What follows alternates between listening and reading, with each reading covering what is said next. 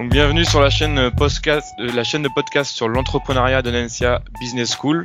Je suis donc Victor Parmentier, étudiant à Audencia en master spécialisé. Et j'ai le plaisir d'accueillir euh, Nicolas Thieu, dirigeant de l'entreprise Nouvelle de Peinture, euh, qui est venu du coup partager avec nous sa vision de la croissance durable. Lors de ce podcast, nous allons ensemble essayer de mieux comprendre le phénomène de la croissance dans les organisations en adoptant un regard particulier sur euh, la durabilité, donc la croissance durable. Ce qu'elle est, comment est-ce qu'elle se construit. Nicolas, est-ce que vous pouvez vous présenter et nous présenter votre entreprise?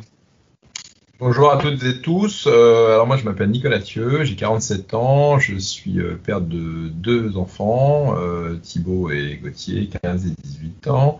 j'ai créé mon entreprise il y a 12 ans, une entreprise de peinture hein, qui qui s'appelait à l'époque Perspective Peinture. Alors c'est une entreprise spécialisée comme son nom l'indique dans les travaux de peinture mais également de revêtement de sol nous travaillons auprès d'une clientèle de particuliers, de professionnels, mais aussi euh, de collectivités locales. Nous travaillons euh, en neuf comme en rénovation, euh, avec clairement une orientation que je qualifierais de prestation de qualité auprès d'une clientèle exigeante.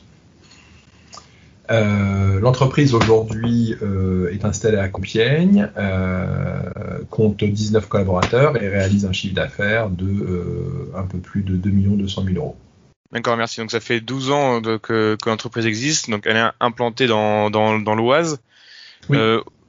Donc quels sont les défis de, ton entreprise par rapport à la croissance pour qu'elle puisse continuer à se développer? Et dans quelle mesure est-ce que la durabilité, une approche plus durable, pourrait permettre de relever ces défis?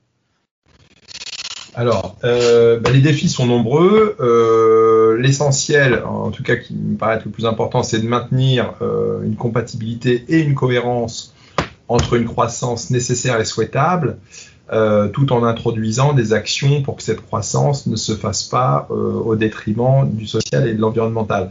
Alors dans mon métier, ça se traduit sur plusieurs axes. Euh, que je peux que je peux bien entendu euh, développer euh, sur le plan social. tu me dis si je fais fausse route, non Non non non, c'est bon c'est bon. Alors sur le plan social, évidemment, il faut être extrêmement attentif aux conditions de travail, à la formation continue sur des formations de qualité, développer la notion de bien-être en entreprise. Ça, c'est euh, fondamental dans nos métiers qui, qui exigent euh, énormément. Euh, et puis, sur le plan environnemental, il est évident que au-delà des simples attentes des consommateurs, parce qu'il y a une réelle attente aujourd'hui de produits biosourcés, etc. il est évident que nous, de notre côté, on doit travailler sur la réduction de nos déchets, euh, euh, aller de plus en plus, euh, quand cela est possible, sur de la ressource en fourniture biosourcée, recyclable, etc. on a une charte auprès de la, qui a été développée par la Fédération française du bâtiment qui s'appelle Bâtir avec l'environnement. Euh, qui, décline un certain nombre de, points à respecter. Euh, c'est relativement bien étudié. Mm-hmm. D'accord. Et donc en fait, euh, toi, il y, a un, y a un volet social assez important. c'est par rapport, du coup, par rapport, comment dire, à la potentielle pénibilité du travail, des rénovations, des peintures, etc. tu penses qu'il y a un vrai côté plus important dans ton entreprise qu'une autre, par exemple? Alors, il est évident que de plus en plus, ce volet va être un, des éléments euh, de différenciation par rapport à une concurrence. Oui, oui c'est évident. c'est évident. C'est évident parce que, parce que ça se ressent. C'est-à-dire que euh, du personnel considéré dont les conditions de travail sont, sont les meilleures possibles, eh bien c'est du personnel souriant qui fait preuve de, savoir-faire bien évidemment, mais aussi de savoir-être. Euh, et, il n'est pas rare hein, sur certains chantiers pour, euh, pour partager souvent des chantiers avec d'autres corps d'État de voir des types euh, bah, qui râlent à juste titre par manque d'outillage adapté, la pénibilité, oui, c'est quelque chose qu'on doit absolument réduire. Ok, donc pour toi, le... il y a un volet social qui est un facteur différenciant carrément et qui est, qui est potentiellement. Alors, oui, ça, ça, se traduit, en fait, il se traduit euh, par la façon d'être euh, de, nos, de, nos, compagnons professionnels en intervention euh, auprès des clients, bien sûr. Bien sûr. D'accord, ok. Travailler avec du matériel adapté en, en, réduisant le plus possible la pénibilité. Ouais. ouais. Ok. Et du coup, sur le, sur le volet environnemental, maintenant, tu parlais de réduction de déchets, bio, produits bio, enfin, matières biosourcées, etc. Tu as un exemple un petit peu de matières biosourcées qui, qui se développe, ce que vous développez en ce moment? Nous, on travaille avec un, fournisseur de peinture euh, français qui s'appelle Argile, couleur de terre, euh, qui a dans sa gamme une gamme biosourcée à base d'huile de tournesol. Euh, c'est également pour nous important de travailler avec des acteurs locaux puisqu'ils sont installés dans le Val d'Oise. Réduction du transport et matière biosourcée. Donc, euh, je suis tenté de dire que euh, la boucle est bouclée, puisque ça répond euh, à la nécessité environnementale de faire attention à ce qu'on utilise et comment on l'utilise.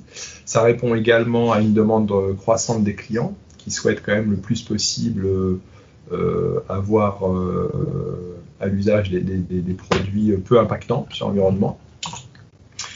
Et, donc oui, on, consomme local, quoi.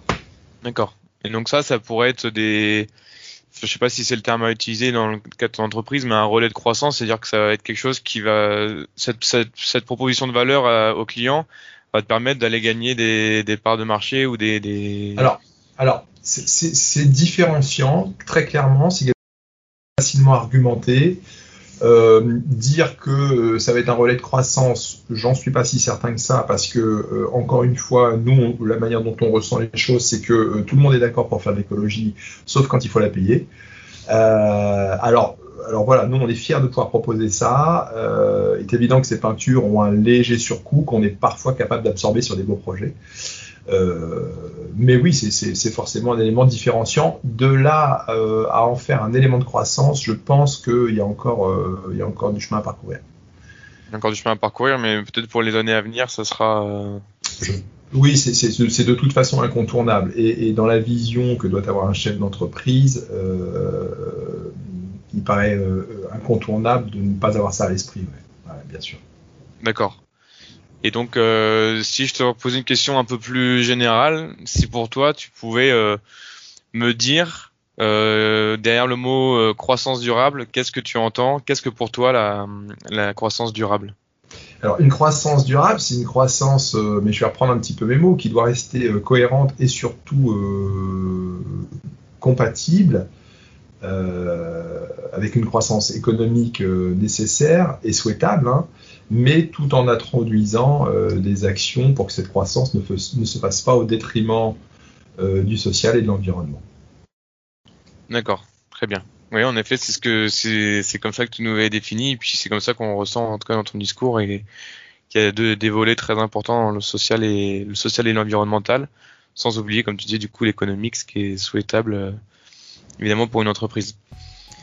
Donc, euh, ben, euh, je pense qu'on a on a vu pas mal d'objectifs et d'attentes du côté de ton entreprise, l'entreprise Nouvelle de Peinture. Je te remercie euh, Nicolas du coup d'avoir participé à cette interview. Vous pouvez retrouver l'ensemble des podcasts sur euh, podcast-entrepreneuriat.audencia.com et je vous dis donc à très bientôt. Merci. Merci Nicolas.